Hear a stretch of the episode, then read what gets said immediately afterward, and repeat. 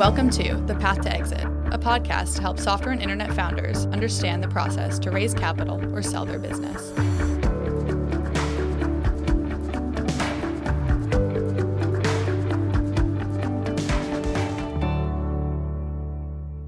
Hello and welcome, everyone. I'm Mike Lyon, founder of VistaPoint Advisors, and this is The Path to Exit. This show is dedicated to helping founders of software and internet businesses understand what it takes to raise capital or sell their business and how to do it well. My guest today is Ethan Carlson. Ethan's an associate at VistaPoint Advisors and previously worked for Houlihan Lokey. Ethan has cleaned up the SaaS metrics for hundreds of SaaS businesses and has a keen sense for the issues founders face when trying to put together SaaS metrics for investors and buyers in an easily digestible format. Today's podcast is a companion episode to the key metrics for selling a SaaS business, episode 7. In episode 7, we discuss the key metrics for selling a SaaS business and how to begin the process, how to think about and calculate these key metrics. However, getting the data into this format to calculate metrics can be a huge lift, and there's some common issues founders face when trying to do this on their own. This podcast is about common issues and how to deal with them. Ethan, let's start with the most important data, which is the revenue by customer data. We call it the RBC data. First of all, is this something that can just be exported from accounting systems? Thanks, Mike. So, definitely not. For our clients, we're typically spending anywhere between 50 to 100 hours to get the raw data from a QuickBooks or a Stripe or a ChartMogul into a clean, accurate, and buyer and investor ready revenue by customer. So, this is a data set that's very much built over the course of several days and not just exported from the system of record. Maybe contrast a little bit the RBC data that founders typically have in their accounting systems with what that final product should really look like. Yeah, definitely. So starting off simple and, and really high level, this data set needs to be monthly. So we at VistaPoint, along with really every SaaS buyer, is going to want to look at retention on a monthly cohort basis year over year. So we need to have this data monthly. And occasionally, founders are only set up to pull this data annually from this starting point. So typically, that ends up being where we start from day one. And one question we sometimes get from founders is why don't you do the analysis month over month? So to them, a lot of people think, okay, just look at my customers this month versus next month. Why don't you do that? How does that kind of pollute the analysis when you do it that way? One of the biggest things that we see when you look at it month over month is that you get a lot of false upsell and downsell, really just because of seasonality. And we see this a lot, especially in ed tech companies and really any company with a lot of seasonality. So looking at it year over year sort of washes out that seasonality and makes it more of an apples to apples analysis. And really, we think it's important to do it on the year over year monthly cohort basis because this is how every sophisticated SaaS buyer is going to do it. So it's really important not only that when we go out to market, we're showing exactly what they're expecting expecting to see, but we know what to expect. We know what they're going to be seeing when they do their analysis when they finally get the raw data. And obviously, the reason why we're putting together this RBC is for the most important set of metrics, which is the retention metrics. So, talk a little bit about what success looks like there and what are the common issues that creep up all the time when you're trying to take your accounting system data into that revenue by customer analysis. One of the, I think, most common errors we see is that one time services or implementation revenue is rolled into this revenue by customer that's coming from QuickBooks or Stripe. And while this looks better from a total scale perspective when you're just summing up the monthly recurring revenue, what we want in the revenue by customer is just the contractually obligated recurring SaaS revenue and occasionally some of the highly reoccurring revenue not only are these the only kinds of revenue that we can actually get credit for as annualized recurring revenue, that ARR number, but also these revenue streams, when looked at alone, look significantly better from a retention metric standpoint. So there's a lot less fluctuation and there's a lot less false downsell that's really going to impact that net and gross retention.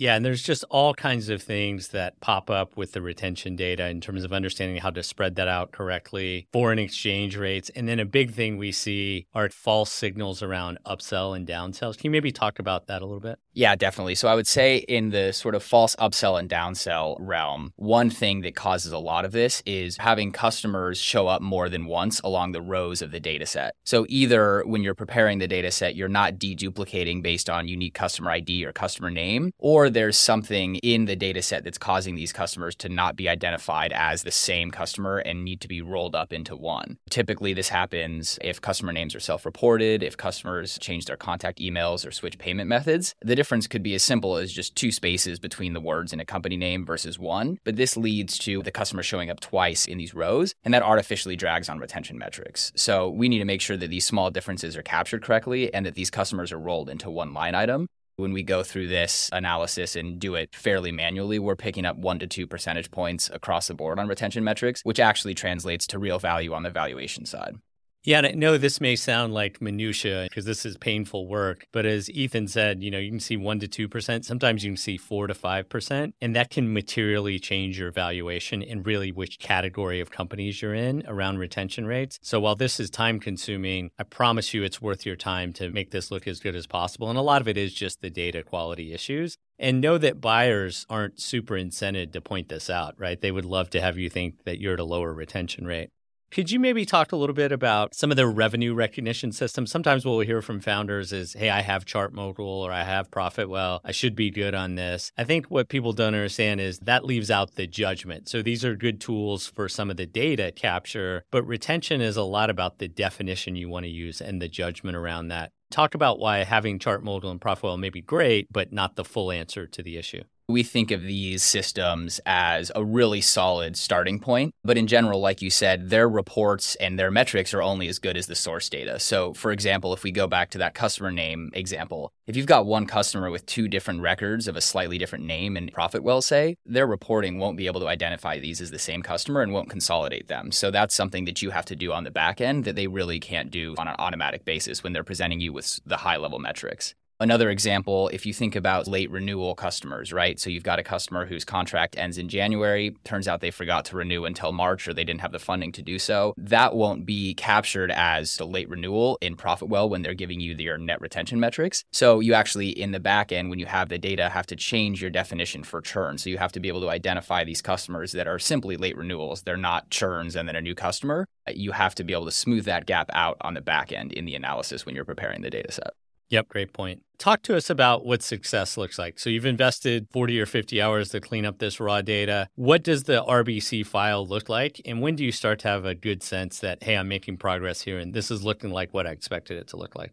In general, you'll know you're on the right track when you've got a clean Excel file. There's no duplicate customers along the rows, and each one of these customers has a smooth and consistent monthly revenue. You're not seeing any one to three month gaps unless you know for a fact the customer has actually churned, and the revenue is trending upwards with the upsell and the new customer acquisition. So it should look like a fairly smooth up and to the right trend. And another tip is if you look at your monthly P&L and then you take the revenue by customer file and if those two line items on the revenue side sum to the same at least for that recurring revenue or within 3 or 4%, that's a sign you're on the right track. If they're off by 10% or 15%, you still have a pretty big problem that's worth figuring out. Now we'll move on to gross margin. I think this one gets a lot less attention from SaaS founders, and there's a reason why this one is critically important. You're either a software business or you're not. And there are lots of companies out there right now masquerading as software and SaaS businesses because they know those are high multiples. Obviously, investors and buyers are on the lookout for that. So making sure that you're calculating this gross margin is critical. We're working on a deal right now where one of the buyers, I think, was really skeptical about our gross margins because because they've looked at some other companies in the sector who ultimately had really poor gross margins, like 60, 70%. So they really tried to put us through the ringer on diligence. Fortunately, we were prepared for that and had all the backup data to prove to them that we were more of a software business. Thus, we had higher gross margins. But Ethan, maybe talk about A, what should be in the cost of goods sold to calculate a gross margin, and then maybe some of the things that people either try to put in there it shouldn't be, or things that people exclude that really should be in this calculation. We can sort of break this down into two different categories. The first is common SaaS expenses that need to be in gross margin. So these are going to be costs that pretty much every SaaS business is going to have to some degree, and they really do need to be considered in your cost of goods sold.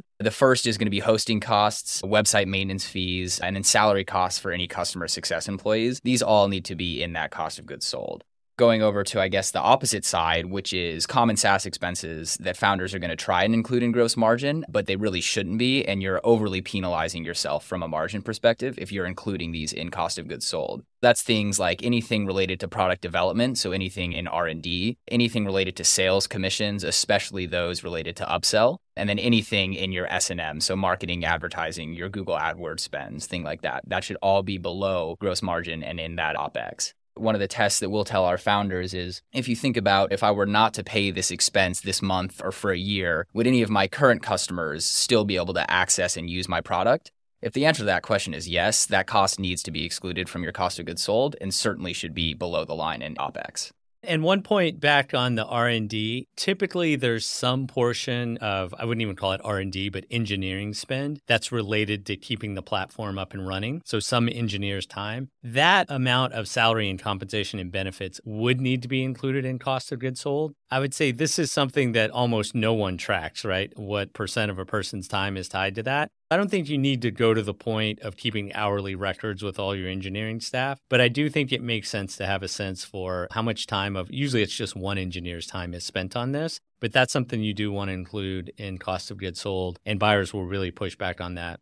But one of the bigger mistakes we see founders make is putting excess things in the COGS line because it doesn't really matter to them, right? They're looking more at cash flow anyway, which doesn't matter which line item you put that in. But that is a strong signal about is this a software business? I remember one time we were marketing a deal, and when we first started marketing it, we were not getting a good reception. Lots of folks were passing. And what we realized is that our founder had been talking to all these investors before he hired us and had painted the picture of this services business, not a software business, even though it was actually a, a, software business. He just had a background in services. And that was a hard battle to fight to get everyone to believe this was a software business. So think of gross margin as almost like a light switch in terms of buyers' interest. They either think you're a software business, uh, in which case they'll probably be interested and the multiple will be higher. But if they think you're not, they're going to be out on this transaction and you're going to be dealing with a whole different class of investors who do not see valuation the same on something that looks more non recurring or services they'll either value it off a really low multiple of revenue or may move to an EBITDA multiple. Last one we wanted to touch base on, just because there's a lot of confusion for this, is the LTV to CAC. Can you talk about some of the issues we see with the data and, frankly, just how it's calculated? I'll address the second part of that question first, which is a lot of founders that we see when they come to us with their sort of internal KPI dashboards. They're, of course, tracking LTV to CAC, but they're calculating their LTV on more of an assumptions basis. So typically, we'll see the ACV being calculated based on obviously recognized revenue. CAC being calculated based on the P&L and then LTV is just an assumption. So it says, "Hey, my customer stays with me for 15 years or 5 years." And there's actually a formulaic way to calculate your LTV. This is based on the retention metrics that are based on the revenue by customer, specifically logo retention. So if you take your average ACV and you just divide that by one minus your logo retention or your logo churn, that'll get you to an actual formulaic LTV. And that's a more accurate input into your LTV to CAC. And this is, again, why it's extremely important to have that accurate revenue by customer and subsequently an accurate retention analysis because obviously LTV to CAC can be a, really key input into deciding how much you're spending on your customer acquisition. And having these inaccurate LTV assumptions or an inaccurate logo churn number can significantly skew that LTV to CAC output. When you start thinking about your customer acquisition cost, uh, just like COGS, I think there's a little bit of confusion around this, and we typically see this misstated by at least a little bit. So obviously anything involved in the cost of acquiring the customer. So most commonly anything related to advertising and marketing. So all of your S&M costs, sales commissions and salaries for salespeople specifically focused on acquiring new customers. So not including anybody that's only doing upsell. And then cost of tools that you're using for sales or a percentage of the cost, roughly equivalent to how much time is being used on the software for new customers. Great insights. And so on today's podcast, we talked a lot about what that RBC file needs to look like, how you can't just download it directly from your QuickBooks system or even something like Chart ChartMogul and Profit. Well, It's a good start, but you really need to get into the actual revenue by customer trends to make sure that looks right. You know you've done a good job when you start to see this nice, smooth shaping to the right curve coming out of your analysis without a lot of gaps in the revenue by customer month to month, or if there are, you understand exactly what those are. And then changing these duplicates is just a free, easy boost to retention, right? It's true retention. We also talked a little bit about gross margin, what you should and shouldn't include in there, and how to think about CAC to LTV. Ethan, thanks for your insights and joining the podcast. Yeah, absolutely. Thanks for having me. VistaPoint Advisors is a founder-focused investment bank that advises software and internet founders through M&A and capital raise transactions. We are a fully unconflicted investment bank who only works for founders on the sell side, so you know that we're always representing your best interests.